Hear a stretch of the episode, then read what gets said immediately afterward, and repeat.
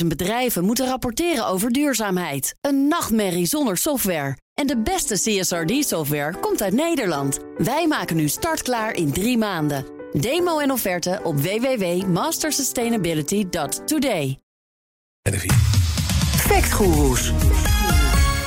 Zo, klaar met de foute grappen. We gaan naar Frank Leeman, onze eigen fact guru. Frank, goedemorgen.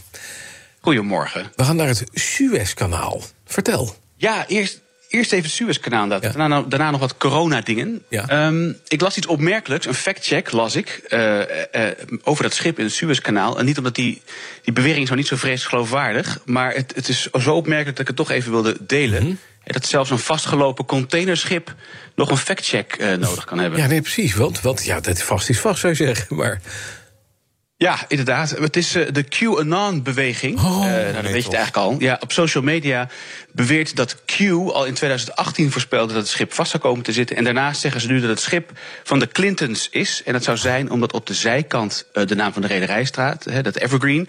En Evergreen zou ook Hillary's militaire codenaam zijn. En daarnaast circuleert er ook nog een foto van allemaal gevangenen aan boord van het containerschip. want ja, die Clintons waren die mensen dus aan het smokkelen, al dus deze bewering. Ja, ja. Gaaf. Uh, mensensmokkel. Ja. ja. kinderen en pizza's denk ik dan meteen aan als ik denk ja, aan precies, Clintons. Ja. Zeg maar, Pizza's. wacht eventjes. Die, die, die foto, dat is, wel, dat is wel interessant. Een foto op dat schip, dat is ook echt aantoonbaar waar mensen worden gesmokkeld? Nou ja, het is een foto waar je inderdaad mensen aan boord van een containerschip uh, ja, ziet zitten. Een, een schip, kan, hoeft uh, niet deze te zijn. Nee, en sterker nog, uh, Reuters heeft er dus een factcheck op gedaan. Ja, ja die, die foto die is van een, van een maritieme vluchtelingssituatie uit 2001 bij Australië. Oh, dus dat, okay. uh, ja, dat gaat nergens over. En die, uh, ja, die codenaam ja. Evergreen is inderdaad Hillary's codenaam, militair gezien. En die boot heeft dan ook nog een keer als callsign H3 RC, dus zeg maar Hillary Rodham Clinton. Mm. Dus ja, dan, dat is genoeg olie op het vuur. Maar dat is wel heel toevallig. Dus manuren Heel toevallig, hè? Ja. Oh. Reuters heeft hier manuren aan besteed om te kijken wie die boot is. Nou, het ding is niet van bedrijven of stichtingen van de Clintons, maar van een Taiwanese eigenaar. En daarnaast merken ze op dat je het dan toch geheim wil houden, dat je dan misschien niet de initialen van Hillary eh, op de zijde gebruikt. Nee. Oké, okay, dit is ontkracht. QN en uh, ja, nou ja, het is dus. Ze zijn weer gek. Door naar een aantal ja. korte coronaclaims dan.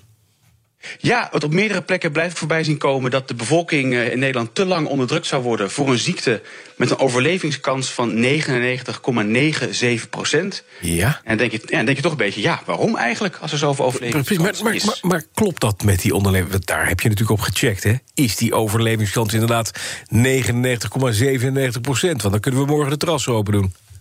Nou, uh, kijk, ten eerste kan je het al niet eens heel makkelijk zeggen. Hè, wat die overlevingskans is per doelgroep of per leeftijdsgroep heel anders. En ook waar je woont. Maar goed, de WHO heeft hier cijfers over op basis van onderzoek uitgevoerd door Stanford. En die proberen dan al die variabelen te wegen en er één cijfer van te maken. En dan komen we op een overlevingskans voor Nederland afgerond van 99,3 procent. En dan denk je wellicht 99,97 of 99,3 procent. Ja, ik zou bijna zeggen, boeien. Het, het verschil ja. is heel klein. ja. ja. Uh, maar goed, stel dat elke Nederlander corona zou krijgen en dan keurig volgens het gemiddelde dood zou gaan, dan sterven er bij die 99,97 procent 5100 mensen en bij die 99,3 procent 119.000 mensen. Dus dat is toch best wel een verschil. Significant veel, ja, absoluut. Ja. En dat hier, precies, dat is inderdaad in boeien uh, maar een paar tiende van een procent, maar het gaat om tienduizenden mensenlevens. Ja. En er zijn al 20.000 mensen, mensen ruim overleden in Nederland. Uh, het, dus toch, dat 99 procent. En ik neem aan, dat hangt ook nog af van in welke groep, uh, leeftijdsgroep en locatie je gaat kijken, hè? Ja, ja, precies. Dat maakt enorm veel uit. Ik weet die cijfers niet op mijn hoofd. Maar goed, inderdaad, het verschil tussen een 30er en een 80er is overlevingskans is precies. enorm uh, ja. groot verschil. Ja. En dan de volgende. In Zweden is alles open, zegt iedereen dan meteen. He, we, he, we, worden onderdrukt voor een ziekte met 99,97% overlevingskans. Nee.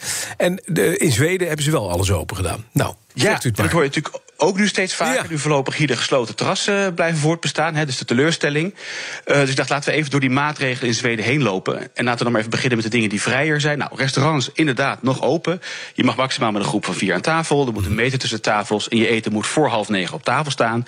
Dus het is wel wat restricties. Maar goed, beter dan helemaal geen horeca. Mm -hmm. Winkels zijn open, hoor je vaak. Uh, maar ze mogen in een winkel maar één bezoeker per 10 vierkante meter vrije ruimte. Dus schappen, stellages, toonbanken moet van de binnenruimte afgehaald worden. Dus heel ja. veel boutiquejes kunnen of niemand binnenlaten... of wellicht met heel veel kunst en maar één. Mm -hmm. Het is wel wat vrijer, je hoeft geen mondkapjes op en uh, je mag wel publieke bijeenkomsten houden, maar dan met een maximum van acht mensen. Dat, mensen, dat maximum geldt ook voor demonstraties, geldt ook voor kerken, geldt ook voor optredens en concerten. Dus dat max, echt, uh, dat max acht mensen klinkt leuk, maar in feite zijn dingen als concerten dus eigenlijk gewoon onmogelijk. Thuis mag je trouwens zes mensen. En dan uh, qua strikter, ja, je mag dus zes mensen privé of acht zakelijk, maar stel dat je bewust een feestje organiseert en je gaat over dat getal heen, ja, ja. dan riskeer je een celstraf uh, oh, van zes maanden. Meteen klaar, boom. Ja, en je riskeert ook een celstraf als je bewust mensen besmet door ze in hun buurt uh, expres te hoesten. -hmm.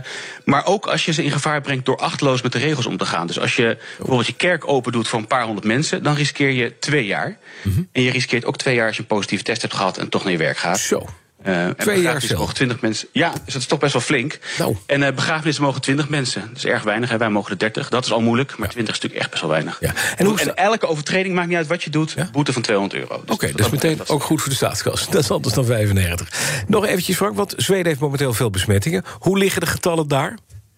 Ja, Zweden is nu koploper. Uh, Nederland heeft ongeveer 430 mensen per miljoen in, inwoners aan nieuwe besmettingen. Uh, Zweden heeft 625 besmettingen per miljoen. En uh, wat betreft sterfte doet Zweden het iets slechter dan Nederland, een paar procent verschil. Hm. Maar vooral heel veel slechter dan hun buurlanden. Zweden heeft 125 sterfgevallen op 100.000 bewoners. Denemarken 40 en Finland en Noorwegen hebben er minder dan 20. Ja, dat is dus echt al wel uh, zeven keer verschil bijna, nee, zes keer. Ja. dan zou je dus zeggen inderdaad van... nou jongens, uh, Zweden, wat uh, geacht werd een enorme koploper te zijn... doet het uiteindelijk helemaal niet zo goed. Sterker nog, slechter dan Nederland. Slechter dan Nederland. En dan heb je nog dat, econo dat economisch argument. Ja. Hè, van, mm -hmm. het is zoveel beter voor de economie. Nou ja, het GDP van Zweden is 2,8% gekrompen. Dat is ongeveer hetzelfde als de buurlanden. Nederland is 3,7% gekrompen vorig jaar. Dus ja, dat scheelt. Maar nou ook weer niet zoveel als dat je zou denken ja. uh, met die soepeler maatregelen. Wij doen het gewoon beter dan de Zweden. Bottom line. Sowieso. Dankjewel, Frank Leeman. Fact Guru, elke dinsdag is hij iets voor negen onze gast. 50.000 bedrijven moeten rapporteren over duurzaamheid. Een nachtmerrie zonder software. En de beste CSRD-software komt uit Nederland. Wij maken nu startklaar in drie maanden. Demo en offerte op www.mastersustainability.today.